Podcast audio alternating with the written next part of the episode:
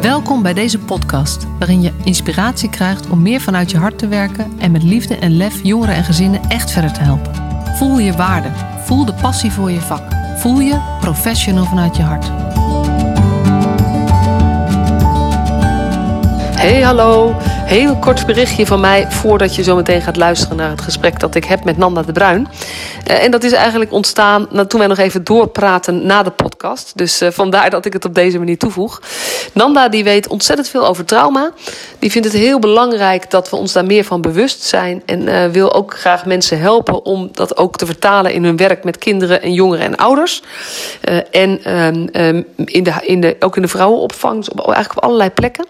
En zij heeft, ze geeft voor trainingen en zo. Maar ze heeft ook een heel mooi, simpel, bruikbaar, direct toepasbaar middel uh, ontwikkeld, namelijk praatkaartjes. Met tekeningetjes om uit te leggen wat trauma is, wat trauma doet uh, en hoe je ermee om kunt gaan. En deze praatkaartjes kun je bestellen op haar website. En met een verwijzing naar deze podcast, als je haar een mailtje stuurt, dan geeft Nanda je 10% korting.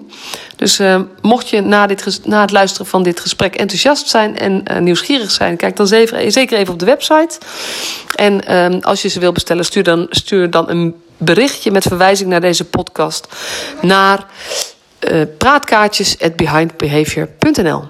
Ik wens uh, je veel luisterplezier en een hele fijne dag. Ja, superleuk. We gaan weer van start met een nieuwe podcast, Professional vanuit je hart. En vandaag ga ik in gesprek met Nanda de Bruin. En uh, Nanda uh, houdt zich al jaren bezig, heel veel bezig met het thema trauma.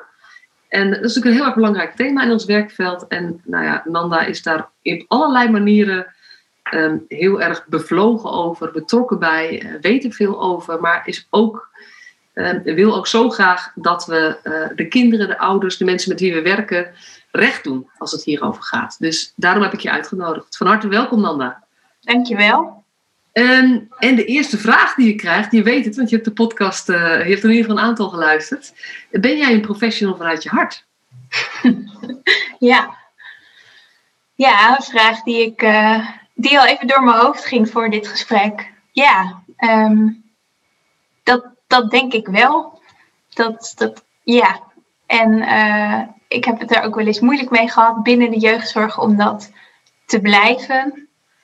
Um, maar heb dan uiteindelijk wel altijd de keuzes gemaakt zodat ik dat wel uh, zoveel mogelijk kon blijven.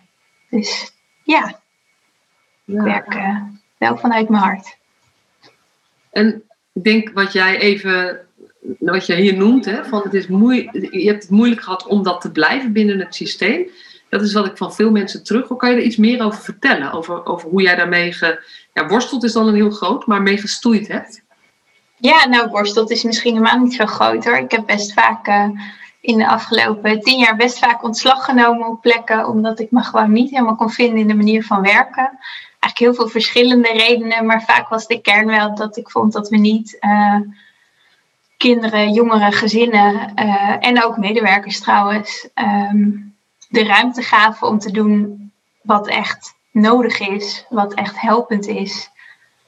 En um, nou, ik heb, ik heb best een tijd geworsteld met moet ik leren om me hier anders toe te verhouden? Hè? Wil ik leren om op een minder gevoelige manier misschien om te gaan met wat ik hier moeilijk in vind en het naast me neer te leggen? Of wil ik dat eigenlijk niet? En uh, gedurende de tijd werd het eigenlijk steeds helderder. Dat wil ik eigenlijk niet. Dat wil ik eigenlijk helemaal niet leren. Dat past niet bij mij. En uh, dat gaat zo tegen mijn gevoel in. En dat heeft samen met wel veel eigen ideeën en een uh, groot idealisme uiteindelijk ook gemaakt dat ik voor mezelf ben begonnen. Ja. Ik wel dacht, nou, dit is nu zo vaak op deze manier een beetje gegaan dat ik me er toch niet voldoende in kon vinden. Of dat ik toch vond dat sommige dingen anders moesten. Waardoor ik nu lekker vanuit mijn eigen bedrijf werk. En dat is heel uh, passend, denk ik, voor mij. Ja.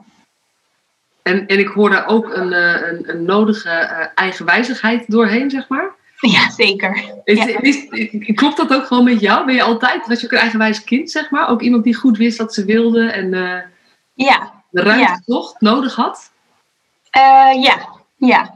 Ik heb ook ouders die mij wel ons en mijn broer ook altijd wel serieus namen als kinderen. Dus ook wel jong gewoon uh, heel erg ontdekken van wat vind jij nou eigenlijk en hoe kijk jij ernaar. En uh, ja, eigenwijs was ik eigenlijk altijd al wel. En wat dat betreft ook niet heel erg onder de indruk van ehm, nou, dingen als status of mensen die het, het wisten. wat dat betreft heb ik wel jong, denk ik, geleerd om een eigen mening te vormen en te mogen hebben. Ja. Uh, en, en, wat mij even triggert, maar dat is omdat ik dat meteen een associatie bij me op. Je zegt, mijn, mijn ouders namen ons altijd wel heel serieus. En een van de grootste klachten van jongeren en ouders binnen onze prachtige sector, want nou ja, jij houdt net, zo, net zoals ik heel veel van deze sector en wat, van wat er allemaal gebeurt. Maar een van de grootste klachten is dat mensen zich niet serieus genomen voelen. Ja. ik heb zelf ook het gevoel van ja, dat is ook daardoor blijven mensen ook kleiner en komt ook niet uit wat, eigenlijk wat, wat, wat er allemaal aan potentie in zit. Even los van of, of kinderen thuis wonen of uit huis wonen, wat, wat er ook aan de hand is. Maar de, ehm, er zit iets waardoor we. En dat heeft iets met. Het, ik, ik denk dus van dat heeft iets met het serieus nemen te maken. En dan noem jij het eigenlijk als een krachtbron voor jouw ontwikkeling. Ja, ja, mooi dat je die er zo uitpikt. Ja. Zo uh, had ik hem zelf nog niet helemaal bekeken, maar klopt denk ik heel erg. En ik herken het ook heel erg dat, uh, nou, dat binnen de jeugdzorg, misschien wel binnen de bredere zorg, mensen vaak niet, um, niet genoeg serieus wordt, worden genomen.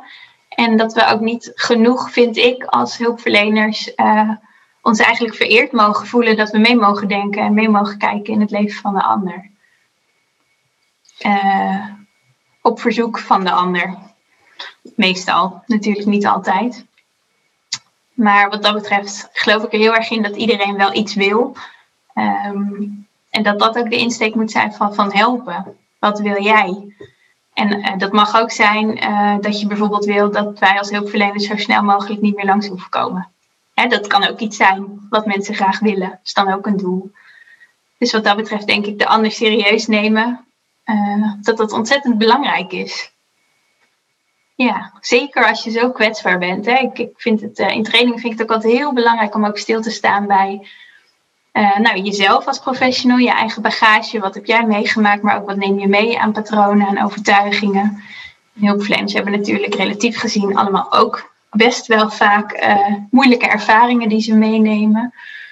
Maar dat je je ook ervan bewust bent dat het een combinatie is tussen verschillende mensen en dat het niet iets is van alleen maar de ander aan de overkant. Volgens mij eh, dwaal ik alweer een beetje af, maar dat. Uh... dat mag altijd, toch? en dan, heb, daar hadden we het net even over. Dat, dat op de een of andere manier komt het altijd wel weer bij elkaar. Jij mag lekker gewoon afdwalen. En, uh... nou, en, ik vind het wel echt heel mooi wat je zegt, omdat. Um, dat is natuurlijk ook waarom ik met die missie begonnen ben en waarom ik het boek geschreven heb. Omdat ik zo zie dat het zo weinig over de professional gaat. En niet per se alleen maar de patronen of de vervelende ervaringen of um, de zware kant van, van je leven um, en de, echt de diepgang. Maar ook zelfs gewoon echt kijken naar, hé, hey, maar wat doe ik nou eigenlijk waardoor die ander op een bepaalde manier reageert?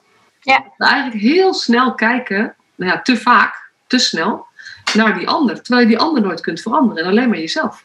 Ja, ja. heel herkenbaar. Ja. En ook de ruimte daarin ervoor hebben. En, en um, ja, dat vind ik bijvoorbeeld ook soms best lastig aan al die protocollen um, die we wel maken. Al dat beleid wat we schrijven. Waarvan toch eigenlijk altijd de kern is. En dat wetenschappelijk onderzoek heeft dat uitgewezen, maar jongeren, gezinnen, mensen geven het natuurlijk ook altijd terug. Wat was nou hetgene wat hielp? Ja, dat was eigenlijk dat iemand echt in verbinding er was vanuit zichzelf en er echt was. Dus um, het maakt niet zoveel uit wat je zegt, maar het maakt heel veel uit met welke intentie je het zegt of met welke verbinding je het zegt. En uh, dat is denk ik iets waar we veel te weinig ruimte voor hebben, krijgen, pakken, nemen voelen um, binnen de jeugdzorg. Ja.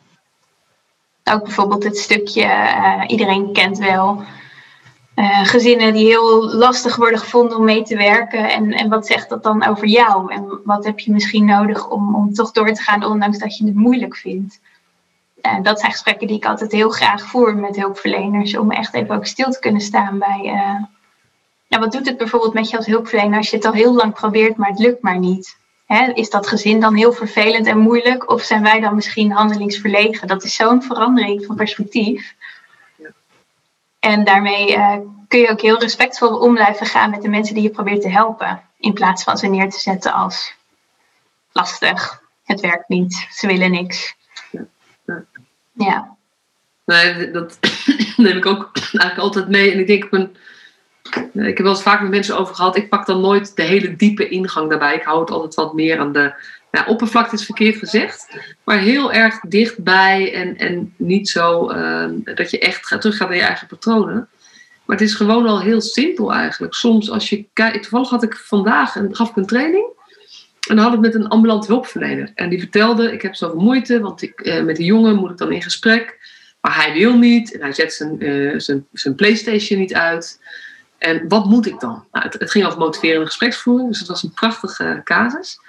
En toen vertelde ze wat meer en toen bleek, die jongen had al op zeven plekken of zoiets gewoond. Hij was nu op zijn achtste woonplek en bij, iedere, bij de vorige woonplek had hij ook een ambulant begeleider die weer gewisseld moest worden omdat hij ging verhuizen. En bovendien was er ook nog een gedragswetenschapper die ook gesprekken met hem had. En um, ik had dat eerst niet in de gaten. Maar op een gegeven moment zei ze: Ja, weet je, met de gedragswetenschapper gaat hij wel in gesprek. En dan vindt hij het fijn om mee te praten. Maar ja, die heeft geen tijd. Dus die zegt: Hij kan het ook wel met jou, met jou doen. Ik zei: Nee, we zijn niet. We zijn mensen. We zijn niet alleen maar een, uh, een middel of zo. Ja. Het is niet inwisselbaar. Oh, ja. En dat is, dat is eigenlijk volgens mij wat jij ook wil zeggen. Hier gaat het eigenlijk om. Dat, dat, dat je die connectie maakt, dat je als mens verbonden bent, betrokken bent. Natuurlijk professioneel. Maar ja, dat, weet je, dat is voor mij logisch. Uh, maar dat je dus ook realiseert, ja, dat betekent dat ik niet zomaar inwisselbaar ben. En ook, uh, uh, zeg maar, dat geeft ook een bepaalde verantwoordelijkheid. Maar ook een soort vrijheid. Want je kan dus ook gewoon meer jezelf zijn als je zo werkt. Absoluut, ja. En het is natuurlijk eigenlijk heel gek, dat, want we kennen allemaal dat gevoel. Hè? Iedereen heeft bepaalde vrienden of vriendinnen met wie die over die moeilijke dingen praat en bepaalde mensen met wie die dat niet doet. Maar binnen de zorg is het net alsof we inderdaad doen alsof iedere hulpverlener allemaal hetzelfde gesprek, hetzelfde. Ja, alsof we inderdaad gewoon robots zijn die iets uitvoeren. Ja. Ja. ja en dat we geen tijd maken voor. Uh, ik, ik heb bij transactionele analyse zeggen ze contact voor contract. En dat is natuurlijk dit is hetzelfde als wat we hier zeggen. En we maken daar geen tijd voor. En nou, toevallig met Moraya had ik het over in twee podcasts geleden. Uh, en volgens mij ook omdat het heel moeilijk is, uh, omdat dat niet als werk voelt. En nou ja, je wordt er toch voor betaald, dus je kan het niet aftikken, je kan het niet opschrijven, je kan allemaal redenen. Maar, ja. maar dat maakt het ook moeilijk om gewoon even te zijn en een kopje thee te drinken voordat je zeg maar, dan is er een kwartier voorbij waarin je dan niks hebt gedaan. Maar eigenlijk is dat kwartier, of langer, vind ik, is het belangrijkste, want het is de voorwaarde om überhaupt een stap verder te komen. Ja, zeker. Ja, het is, het is niet iets waar je meteen uh, kan beginnen over het lastigste onderwerp of het uh, doel wat je hebt. Of je moet eerst een, band opbouwen voordat je überhaupt verder komt met mensen. En het verschilt, ik vind dat we daar ook wel eens uh, uh, bij kinderen bijvoorbeeld gaat het volgens mij wel eens mis uh, de andere kant op. Dat we bijvoorbeeld met kinderen van uh, of vijf, zes, zeker, zeker wat jongere kinderen waar we toch over het algemeen wat moeilijker vinden om lastige gesprekken mee te voeren, dat we dan drie of vier keer met ze gaan tekenen. om maar een beetje vertrouwd te raken, wat natuurlijk op zich heel goed is. Maar dan vergeten we wel eens om bijvoorbeeld aan dat kind te vertellen waarom we met ze gaan tekenen. En kinderen van vijf die snappen natuurlijk al heel goed dat die mevrouw van jeugdzorg uh, niet zomaar een kleurplaat meeneemt en daar gaat zitten. Dus hè, andersom zie ik het ook wel eens dat ik denk, ja, maar iedereen moet wel weten met welk doel ben je hier en et cetera. Dat is wel, de kaders zijn wel helpend en duidelijk uh, in zulke gesprekken. Want anders krijg je natuurlijk een heel onveilig gevoel. Hè? Als wij bijvoorbeeld iets moeilijks hebben gezien en de politie was erbij en we worden naar het bureau gebracht en de politieagent gaat met ons beginnen over koetjes en kalfjes, dan voel je ook de hele tijd, er is iets waarom ik hier ben. Dus in die zin moeten we wel, uh, denk ik, duidelijk zijn en open zijn. Maar ook gewoon de tijd nemen om, uh, ja, om die vertrouwensband een beetje op te bouwen. En uh, de tijd en ook de ruimte in de zin van, dat is best moeilijk aan een tafel recht tegenover elkaar als je elkaar de hele tijd aan moet kijken. Ja. ik vond het altijd heel fijn om eens te gaan voetballen of een taart te bakken. Of even mee te eten s'avonds op de groep. Of vooral even dat heel laagdrempelige contact. Ja. Ja. Ja, en ik, ik herken ook wel wat je zegt. Van soms maken we het ook te groot bijna. En dan zeggen we niet meer eerlijk. Maar ook het woord vertrouwensband. Ehm, dat is ook niet iets magisch of zo. Weet je, nee. dat is ook gewoon plat te slaan in. Hey, je investeert in het contact. En of een jongere of een ouder je dan helemaal gaat vertrouwen en je een echte vertrouwensband hebt, dat, daar gaat het niet eens over. Dus ik, ben eigenlijk, ik heb het vertaald naar het woord werkrelatie of zo. Omdat dat iets meer. Uh, dat heeft niet die, die, die belading van we moeten eerst een vertrouwensband hebben. Want dat is voor jongeren ook heel groots. Ja, nou ja, en voor, voor alle mensen denk ik, voordat je iemand echt vertrouwt. Ja. Uh, dat kan natuurlijk, ja, maar een mooie werkrelatie ben ik het er wel, uh, ja, kan ik me goed in vinden. Ja, want het, het is ook, niet, het is ook een, een gekaderde relatie, maar je ja. gaat wel een relatie aan. En dat is denk ik waar we het over hebben. Dus dat is wel uh, heel mooi. Ja, en niet alleen van hulpverlener tot cliënt, maar dieper wel van mens tot mens. En dat, ja. dat is denk ik ook het verschil. Ja. ja. Nou, ik vind, weet je wat ik altijd zo mooi vind bij, al, bij bijna al deze gesprekken? Dan stel ik deze vraag en naar aanleiding daarvan hebben we het erover. En zoveel mensen die ik spreek hebben gewoon weer andere woorden. En daarmee maken we het zo rijk, zeg maar, in voorbeelden. En, en uh, ook om te delen met elkaar. Van ja, weet je, dit is, dit is niet te beschrijven. Maar we voelen het allemaal. Ja. En uh, ik denk door op zoveel manieren het er met, met elkaar over te hebben, dat we steeds meer dat gevoel woorden geven of toch tastbaar kunnen maken of zo. Dus dat vind ik ook zo mooi, dat jij weer heel, een hele andere insteek, een andere beschrijving kiest. En, uh, en daarmee ook weer verrijkt. Dus uh, ja. hey, trauma. Ja. Daar ben jij in verzeild geraakt. Ja. Alsof jij zelf, misschien heb je dat ook wel, dat weet ik niet. Maar daar bedoel ik niet mee, je zit midden in de trauma's. Maar wel in, in werk, uh, werkgerelateerde zin. Ja. Kan je eens vertellen hoe dat gelopen is en, en ja, hoe dat begonnen is en wat je daar zo in fascineert of waarom je het zo vastgepakt hebt, je erin verdiept hebt? Um, ja, ik denk dat het, nou, ik was, ik was ook best wel een serieus kind vroeger. Ik las ook op jonge leeftijd al wel boeken over discriminatie, pesten, allemaal dat soort onderwerpen. Dus dat zat er altijd ergens al wel in. Uh, heel groot rechtvaardigheidsgevoel. En toen ik 13 was, toen is er bij ons in de klas eens gevraagd wie er mee zouden willen doen uh, als jong professionals aan een publiekscampagne tegen huiselijk geweld in Groningen. En dat heb ik toen twee of drie jaar gedaan. Um, dan gingen we met, met dus een aantal jongeren, heel goed dat ze dat toen al deden, uh, samen ook kijken van hoe maak je nou reclame, hoe maak je nou posters, hoe maak je nou films die jongeren aanspreken. Dus toen ben ik best wel in het onderwerp huiselijk geweld gedoken en heb ik ook op een congres wel uh, de verhalen voorgelezen van, van jongeren die dat meemaakten thuis. En ben ik voor het eerst in een blijf van mijn lijfhuis geweest. En dat heeft me eigenlijk toen zo gegrepen. Ook wel vanuit een soort dankbaarheid van mijn eigen uh, hele fijne jeugd eigenlijk. En dat heeft me eigenlijk niet meer losgelaten. En um, ik ben orthopedagogiek gaan studeren uiteindelijk. Ik heb nog wat getwijfeld tussen criminologie, psychologie en orthopedagogiek. Maar zoveel verschilde het dus al niet. De richting was wel helder. En um, ja, dat is eigenlijk altijd mijn thema gebleven. En het, fascineert me. Uh, en het, ik vond het ook altijd een thema wat veel te weinig gezien werd als, als uh, oorzaak van een heleboel dingen. Waarbij ik eigenlijk altijd al wel bezig was met niet zozeer naar het gedrag kijken van mensen, maar heel erg kijken naar wat erachter zit. En ik denk dat trauma daar een grote rol in speelt op allerlei manieren. En wat ik ook heel fijn vind, is dat dat. Uh, nou ja, op de, op de bodem van de put kun je goed afzetten. Dat is een, uh, een quote die ik altijd heel mooi vind.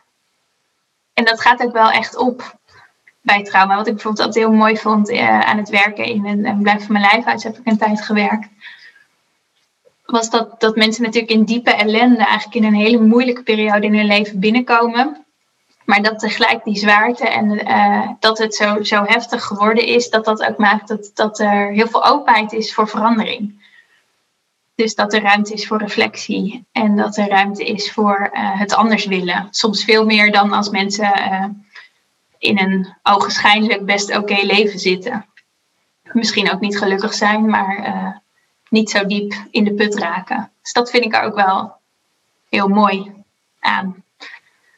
Maar met name de missie ook wel om te zorgen dat we nou, als mensen elkaar meer gaan begrijpen. En ik denk dat begrip voor hoe trauma in elkaar zit, hoe trauma werkt en ook hoe universeel het is. Ehm, ja, dat dat nog wel, zeker ook in de jeugdzorg, in de brede zorg, uh, beter bekend mag worden, moet worden. Ja, moet worden. Nou, en gelukkig, weet je, afgelopen jaren gebeurt er natuurlijk er zijn heel veel ontwikkelingen in die, die hier ook echt al mee bezig zijn. Ja. Maar je vertelt eigenlijk dat huiselijk geweld, dat blijft mijn lijfhuis, dat, daar werd ik er echt wel door gegrepen.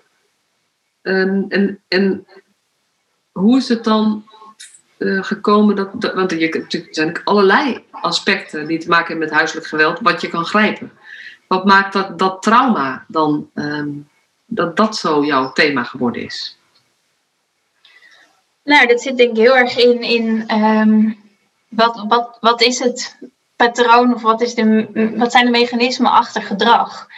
En wat ik heel veel zag was dat kinderen en jongeren um, eigenlijk helemaal niet begrepen werden, niet goed begrepen werden. En dat er best wel eendimensionaal vaak naar gedrag gekeken wordt en op gedrag gehandeld wordt, terwijl de wortels daarvan uh, heel erg anders lagen.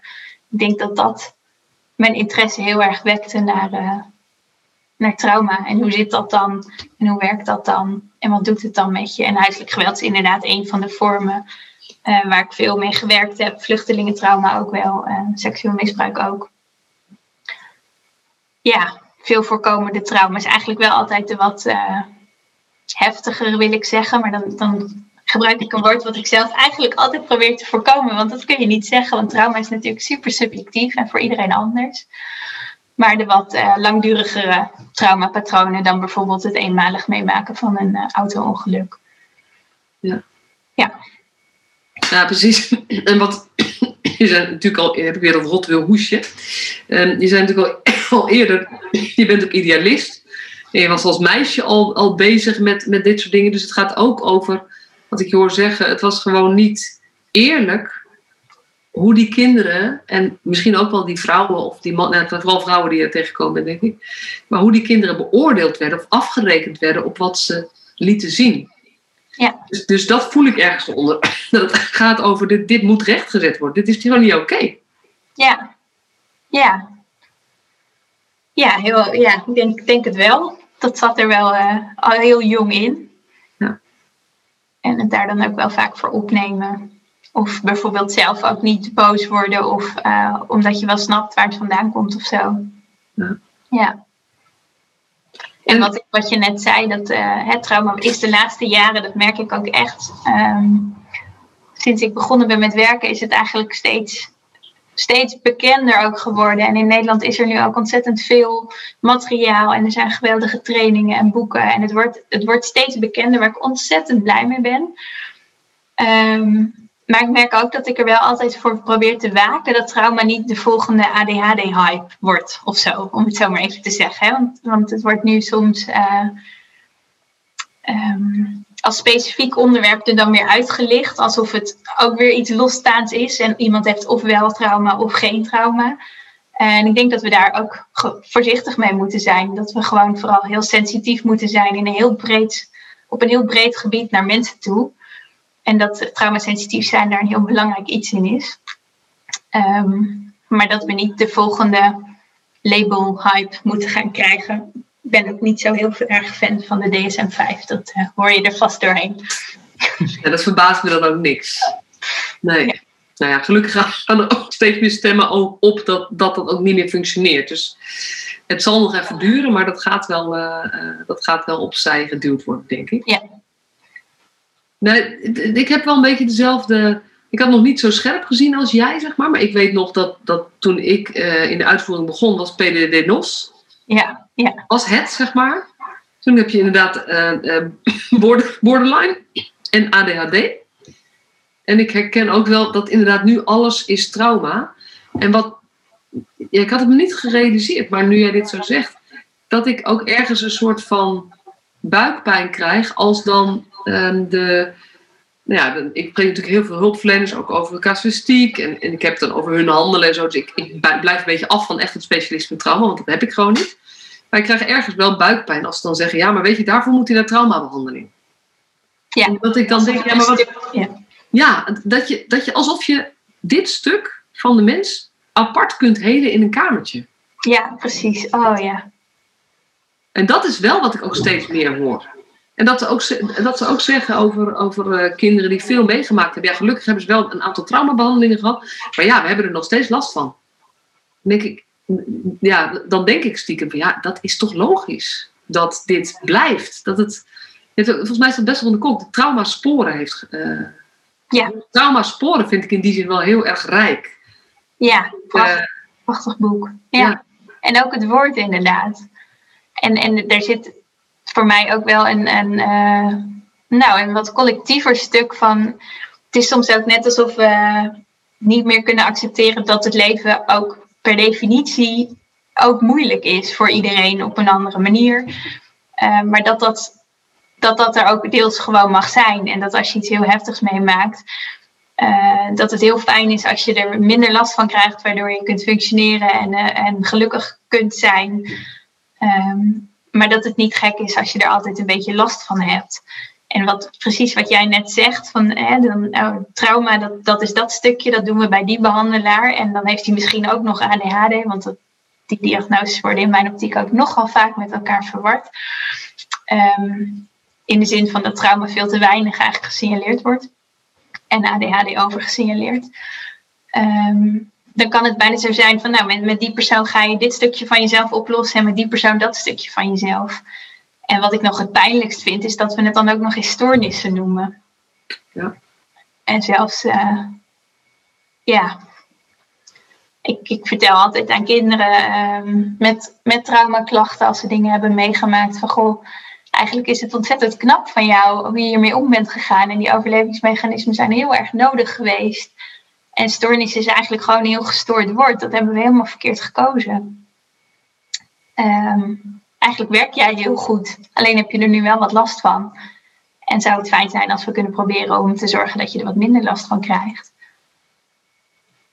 En dat uh, bij, bij diagnoses als ADHD, nou, in de toevluchtsoort vroeger had echt een heel groot deel van de kinderen bij binnenkomst uh, diagnose ADHD en PDD-NOS. Dat was ook echt zo'n combinatie die dan heel vaak voor leek te komen, waarbij eigenlijk het grootste deel van de kinderen gewoon uh, opgroeide in nou ja, een hele moeilijke thuissituatie, waardoor ze overlevingsmechanismen ontwikkelden die ontzettend leken op uh, ja, andere stoornissen, om het zo maar te zeggen, in gedrag. Maar die volledig verklaarbaar waren vanuit trauma. En dan maakt het nogal uit of je een kind Ritalin gaat geven. Of dat je een kind gaat onschuldigen en gaat zorgen dat de thuissituatie veiliger wordt. Ja, dus dat is ook wel een stuk van mijn uh, strijd. Ja, ja. Ja, en ja, ik, ik, voel, ik moet meteen denken aan de podcast die ik met uh, Mike van der Velde heb opgenomen. Dat is, ja, ik mag inmiddels zeggen dat is in het begin. Dat is 11, 12, 13 of zoiets, 14 misschien. En hij zegt, probleemgedrag is ook een oplossing.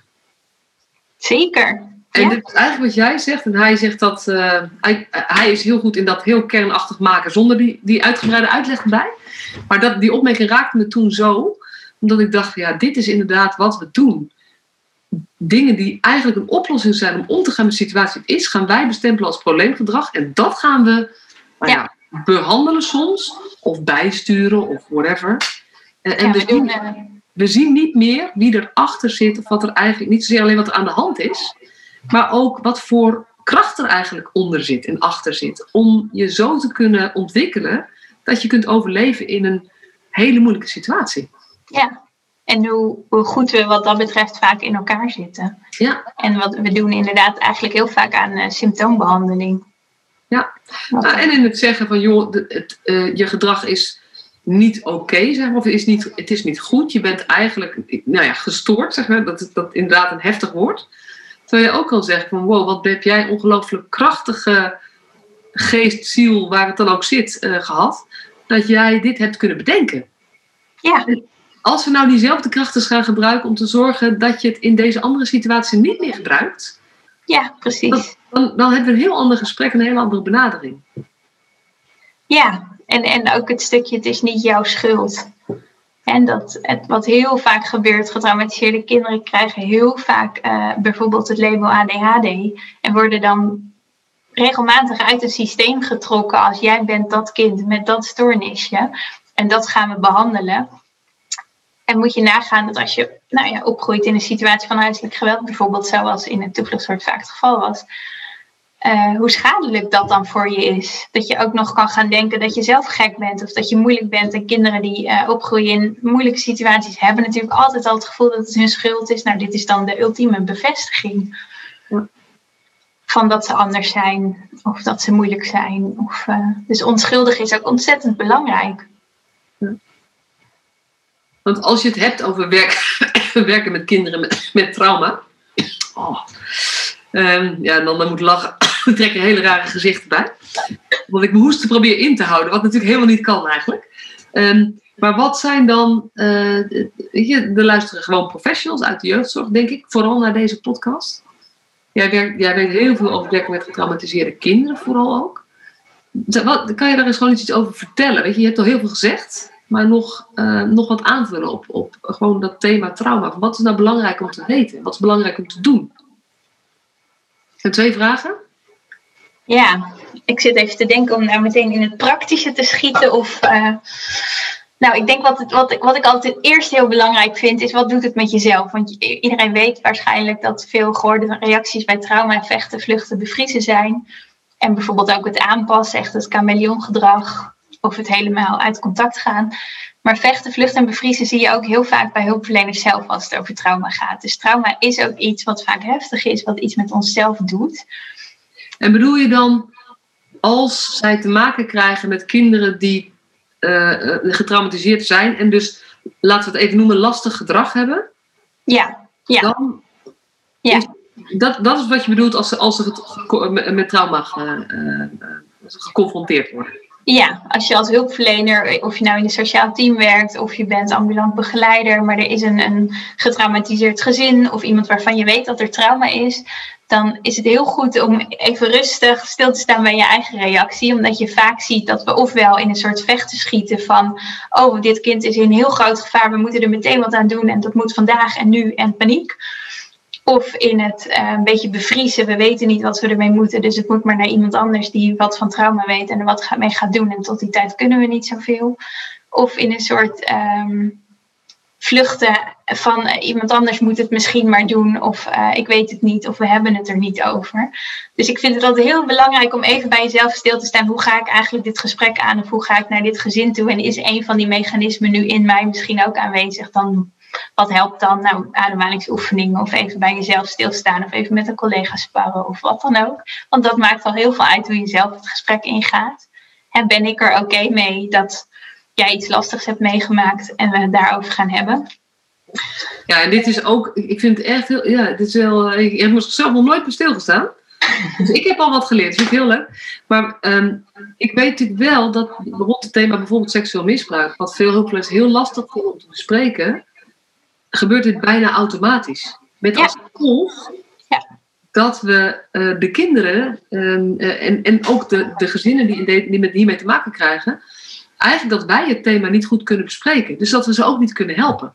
Absoluut, ja. Ja, we bevriezen zelf heel vaak omdat we denken, hoe moet dat dan en doen we het wel goed? En als we erover beginnen, uh, misschien halen we dan wel wat boven. Of vaak ook, misschien denkt hij er nu wel net niet aan nou, zo werkt het niet. Wat mij altijd heel erg helpt als ik dat zelf voel, als ik het zelf lastig vind, dan spreek ik het eigenlijk gewoon altijd uit.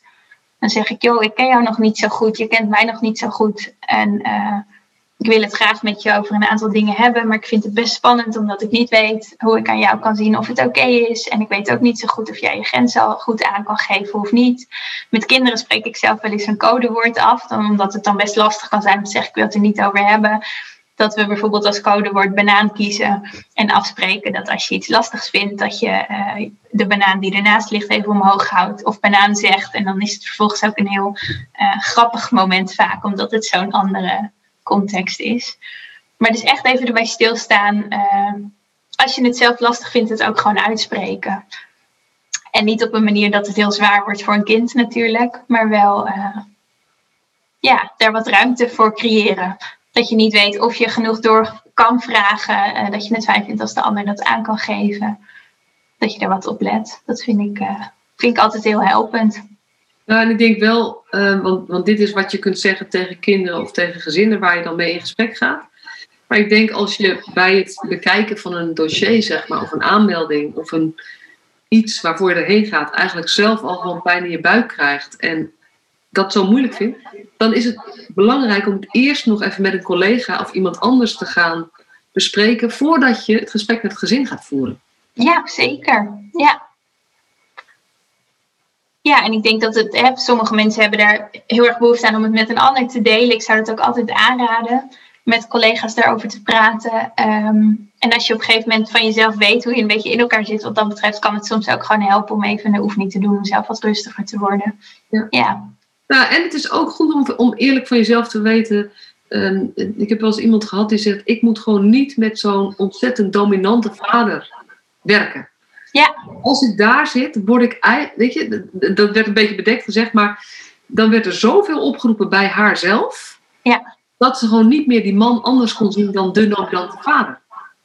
Waardoor je eigenlijk ja, meteen allerlei dingen gaat. Dus het is ook heel erg goed om eerlijk te zijn over wat jouw nou ja, misschien wel meest kwetsbare punten zijn. En daar ook over zeggen. En ook eerlijk zijn naar je collega's, je team. Joh, weet je, deze zaak moet ik gewoon niet oppakken. Ja, en dat is zo krachtig en waardevol als, als mensen dat ook kunnen zeggen. Durven zeggen, durven aangeven. En als organisaties daar ook naar uh, gevormd worden, kunnen luisteren. Want ik denk ook dat we een heleboel tijd en energie verliezen bij mensen die dat doen waar ze niet de meeste energie voor krijgen en dus ook niet de meeste talenten voor hebben. En uh, dat dat voor de, voor, de, voor de mensen aan de andere kant van de tafel, voor de gezinnen ook ontzettend jammer is. Want als je, als je voelt dat de ander uh, jou lastig vindt, of misschien liever niet met dat soort problematiek werkt, of zelf triggers heeft op dat onderwerp, dan, dan werkt dat gewoon niet vaak. En daar modderen we ook veel te vaak, veel te lang in aan, vind ik. Ja.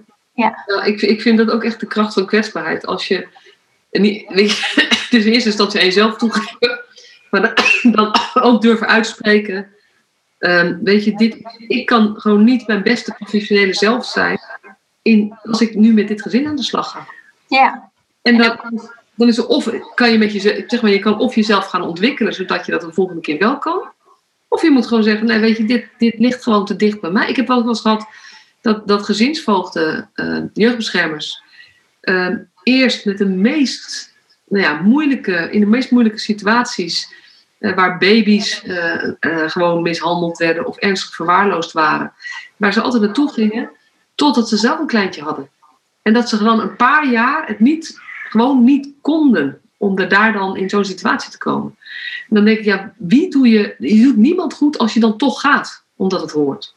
Nee, dat is ook zo. Ja. En deels is het denk ik gewoon überhaupt wat bij je past, maar het kan inderdaad ook heel situatiegebonden zijn als je zelf bijvoorbeeld net een heftige scheiding hebt en je vindt alle mannen even heel ingewikkeld, dan is het wel goed als je je daarvan uh, bewust bent. Bijvoorbeeld, dat vind ik altijd heel mooi als dat soort stukken in intervisie bovenkomen. En uh, nou, als je als team daarin ook voor elkaar kan zorgen. Ja. ja. Nou, dat was al een eerste tip waar we heel lang met elkaar kunnen hebben. Kan je nog wat zeggen over, over ja, waar, waar mensen uh, wat ze moeten weten of waar ze, wat, wat ze zouden kunnen doen?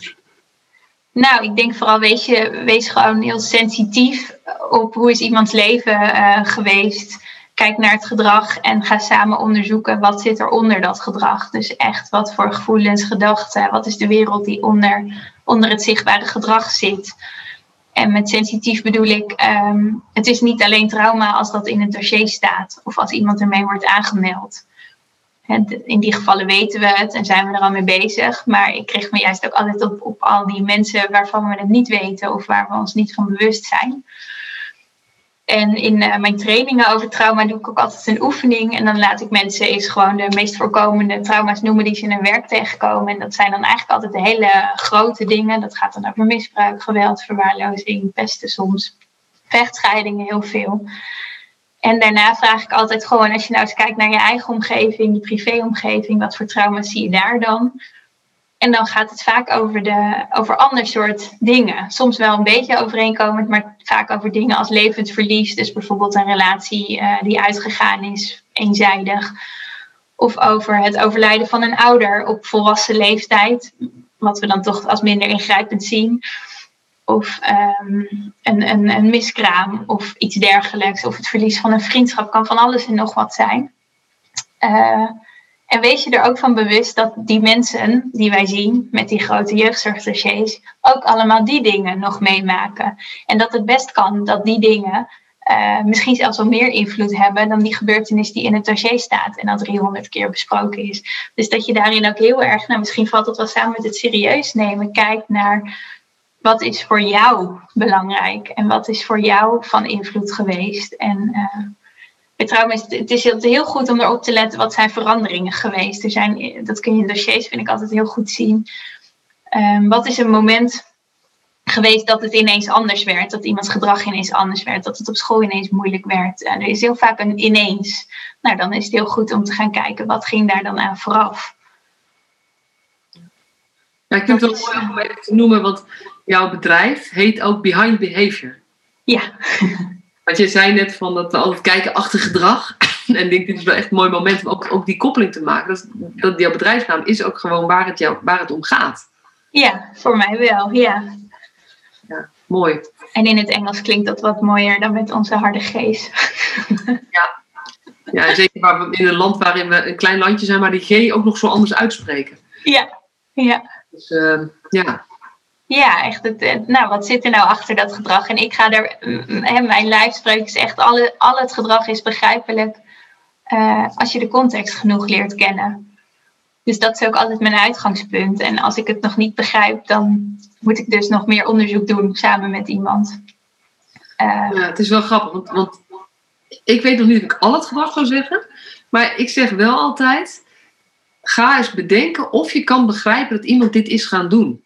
Zo ja, dan is het geen stoornis. Dan is er misschien wel iets aan de hand. Dus ik, heb, ik draai je meer om, zeg maar. Maar ik had toch niet. Al het, daar heb ik nog nooit over nagedacht. Al het gedrag is begrijpelijk. Ja. Uh, nou, dan gaat straks wat je zegt. over nadenken of dat. Uh, ja.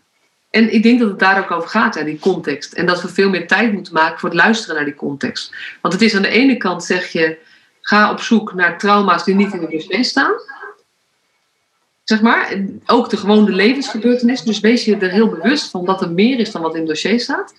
En tegelijkertijd denk ik ook, um, zelfs als er hele heftige dingen in het dossier staat, wil dat nog niet zeggen dat dat het belangrijkste is om over te hebben. En dat is wel ook, zeg maar, er is meer ook dan die trauma's. Zeker, je bent je trauma's niet. En dat gaat, en dat, daar gaan we ook nog wel eens, denk ik, heel verkeerd mee om. Soms met, met uh, nou ja, heel voorzichtig of heel erg eromheen pratend? Of kunnen we daar wel naartoe? Of is dat niet te groot? Um, maar we zijn allemaal gewoon mensen die moeilijke dingen meemaken. En uh, er zitten natuurlijk zeker gradaties in. Maar het is maar een stukje. Ja. Ja. ja dus en het... vaak ook nog een stukje waar je uh, ontzettend veel rijker van kan worden op een heleboel manieren. Ja. Ja. Ah, mooi. Heb je nog een uh, handreiking? Oeh. Nou, ik denk ook altijd uh, zoom uit. In die zin, uh, kijk niet naar één persoon, maar ga naar het systeem kijken. Um, trauma laat zich natuurlijk ook heel vaak Oh, dit wordt een rare zin, maar trauma laat zich natuurlijk ook heel vaak zien door een vermijden. Dus door iets wat het mag er niet zijn, het wordt vaak weggedrukt. Um, wees je daar ook heel bewust van. Wat ik bijvoorbeeld heel vaak zie in dossiers, is dat er dan uh, nou, even iets staat over een, een kind of een cliënt. En dat er bijvoorbeeld pas op bladzijde 6 of 7 uh, een ouder genoemd wordt die niet meer in beeld is. Of die overleden is. Of uh, zelfs op die manier vind ik dat trauma vaak aan het licht komt als datgene wat er niet mag zijn. Uh, dus dat waar we het niet over hebben en wat dus ook niet, niet, uh, niet een plek krijgt vaak in de dossiers. Dus wees je er ook bewust van wat is er niet. Want we kijken altijd heel erg naar wat staat er wel, maar kijk ook eens, klopt dat? Of, of is er misschien wel een puzzelstukje wat nu eigenlijk gewoon volledig over het hoofd wordt gezien? En verder, ja, praktische tips. Ehm, er zijn net weer uh, nieuwe tools uitgekomen die je kan gebruiken voor trauma door het uh, eh, NJI volgens mij. Die zijn mooi. Ik, uh, overal in mijn werk zeg ik altijd, pak de Crius 13 erbij voor jezelf of met gezinnen samen en kijk eens. En ik vind het ook altijd heel interessant om. Wat is dat? Dat is een hele korte vragenlijst met eigenlijk maar 13 vragen over, over traumasymptomen. Om even heel kort te kijken van goh, voldoet een kind, een gezin, een ouder aan een rijtje eh, symptomen. En je hebt een versie voor ouders en een versie voor jongeren zelf. En um, zeker als er bijvoorbeeld gedacht wordt aan diagnostiek, zeker wanneer er op scholen gedacht wordt aan diagnostiek, dan is vaak toch wel de richting, ga eens kijken of iemand uh, nou, bijvoorbeeld ADHD heeft of autisme. Dat zijn eigenlijk degenen die, eh, die ik uh, het vaakst hoor. Dan vraag ik altijd van, goh, heb je, dat, heb je al even hier naar gekeken? Heb je al even gekeken uh, of er bijvoorbeeld ook traumaklachten zijn? En het heet Crius 13? Ja. Oké. Okay. Is dat makkelijk terug? Kan je, kan je die gewoon op internet vinden? Ja, ja is online uh, zo terug te vinden. Ja. dus ik, zal, ik vraag even aan jou uh, waar precies en zet ik de link in de, dat heet show notes, in de beschrijving van de podcast, voor als je het interessant vindt. Helemaal goed. Zou ik de richtlijnen ook nog even uh, erbij doen. Ja. Dus dat is al een hele mooie tip. Um, heb je nog zo'n praktische, nog een paar praktische tips? Praktisch. Nou, bij um, zeker praten met jongeren, praten met kinderen. Um, geef ook zoveel mogelijk keuze, keuzeruimte aan de ander. Gevoel van controle. Bij trauma hoort heel vaak het gevoel van controleverlies. Een machteloos gevoel. Vaak op het moment dat, dat er iets gebeurt wat traumatisch is, voelt iemand zich vaak heel machteloos en heeft hij weinig ruimte om zelf iets aan de situatie uh, te doen.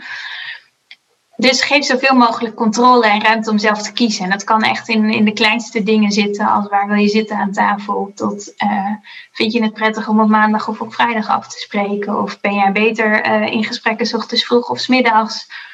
Of stel nou dat je van de week een keer heel graag wel wat wil vertellen en ik ben er niet, kunnen we het dan afspreken dat je het opschrijft of wat helpt voor jou? Nou ja, op die manier, misschien valt het ook weer samen met neem de ander serieus, maar wat werkt voor jou? Het is natuurlijk eigenlijk heel gek dat je, um, nou, maar weer het voorbeeld van huiselijk geweld. Stel dat je vijf, zes jaar opgroeit als kind in een situatie van huiselijk geweld en je dus heel veel onveilig voelt, eigenlijk continu alert en onveilig voelt.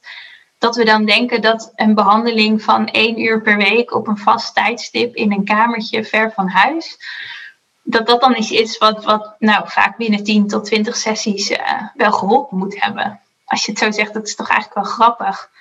Dat dat is hoe we er, uh, hoe we er soms naar kijken. Dus hoe kun je ook zorgen dat het, uh, dat het integreert? Dat het van iemand zelf wordt. Dat het niet datgene is wat je in dat kamertje doet, een uur. Maar uh, dat het landt. En daar heb je de ander gewoon ook heel hard bij nodig. En ook de wereld van de ander. Dus ik vind het zelf altijd heel helpend. Misschien hebben sommige mensen dat ook wel ervaren in de coronaperiode. Dat het bijvoorbeeld heel leuk is dat je bij mensen thuis kan kijken. Als het even kan, vind ik het altijd heel belangrijk om bij de ander thuis af te spreken. Als ze dat oké okay vinden natuurlijk. Um, maar zodat je de wereld eromheen ook wat meer gaat zien. Ik heb meer dan eens meegemaakt dat als je dan bij iemand thuis kwam en de situatie zag, of een vader of moeder ontmoette, of een broertje zag, of die hond zag, dat je in één keer veel beter snapte wat iets voor iemand betekende, of wat de context was. Of uh, ja, dus zoom uit. Ja, je hebt zelf ook uh, uh, een set kaarten gemaakt die daarbij kunnen helpen. En ik zei tegen je, weet je, je mag er gewoon over vertellen, want het is prachtig materiaal. Dus wil je daar iets over vertellen? Het is echt heel mooi. Wil je er iets over vertellen? Uh, ja, nou dat kwam er eigenlijk vandaan. Ik, ik teken in gesprek vaak. Um, dat is voor mezelf fijn om uitleg te geven over mechanismen, over theorie. Maar anderen vinden dat ook vaak prettig. En, uh, maar dan teken ik heel vaak met zo'n balpen op lijntjespapier. Uh, best wel rommelig en dan schreef ik er wat bij. ook vaak best wel rommelig, want ondertussen was je aan het praten. En het doel was natuurlijk niet die tekening, maar uitleg geven. En soms vroegen mensen dan aan het eind van de sessie, mag ik hem mee naar huis nemen? En dan voelde ik altijd bijna een soort van gêne van, oh, dit fotje. En uh, nou wacht, ik teken hem wel even wat mooier. En toen dacht ik, uh, eigenlijk op een gegeven moment, ik zou het fijn vinden zelf om wat materiaal te hebben om psycho-educatie te geven over trauma. En ik print altijd van alles en nog wat uit, maar dan moest ik elke keer weer nieuwe printjes maken of het weer bij elkaar zoeken. Of nou, wat ga ik in dit gesprek dan weer gebruiken?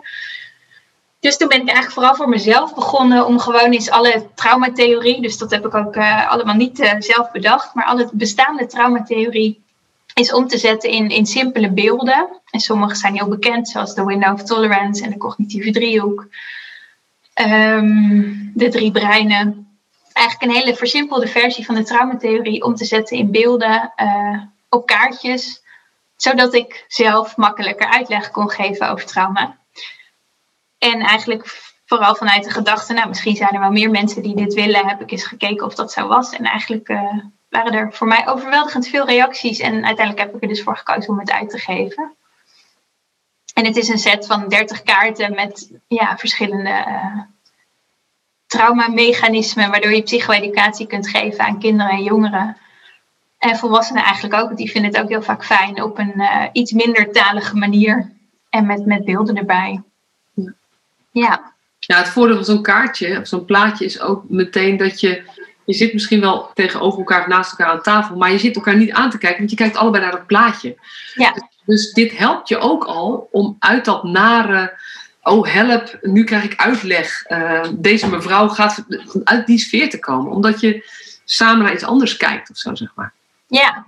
Ja, ik vind het ook heel helpend dat het ook iets uitstraalt van zo werkt dat bij mensen. Ja. En dus niet zo werkt dat alleen bij jou of dit is hoe. Ja. Um, het neemt ook heel erg dat, dat stoornisaspect weg. Dit is hoe het werkt bij stress. En dat, in trainingen leg ik dat ook altijd uit. Ik vind dat trainingen over trauma gaan niet over de ander en over de, de uh, cliënten, om het zo maar te zeggen. Die gaan net zo goed over onszelf, want stress werkt precies als trauma en we kennen stress allemaal. Dus in die zin uh, is het ook best wel heel laagdrempelig. Ik heb er een boekje bij geschreven in um, volgens mij, vind ik soms best lastig, maar volgens mij vrij simpele taal. Uh, hoe kun je dan uitleg geven bij die kaartjes? En ik vond het wel leuk dat ik een aantal jongeren het ook zelf heb laten lezen. En die, uh, nou, die hebben die uitleg vaak helemaal niet nodig, omdat ze heel goed weten hoe dat zit. Soms omdat ze al in een treuren, tot in een treurige behandeling gehad hebben. Maar vaak ook omdat ze zichzelf best goed hebben leren kennen. Uh, door eigenlijk wat in die trauma te duiken, waar ze last van hadden. Ja. Die zijn te bestellen op je website, denk ik. Of ook, ja. uh, ook ergens, of gewoon echt bij, op jouw website, behindbehavior.nl. Echt op mijn website, ja. Helemaal goed. Ook die zet ik in de, in de show notes. Um, en nou, weet je, ik, ik, uh, ik werk natuurlijk zelf niet met kinderen en jongeren.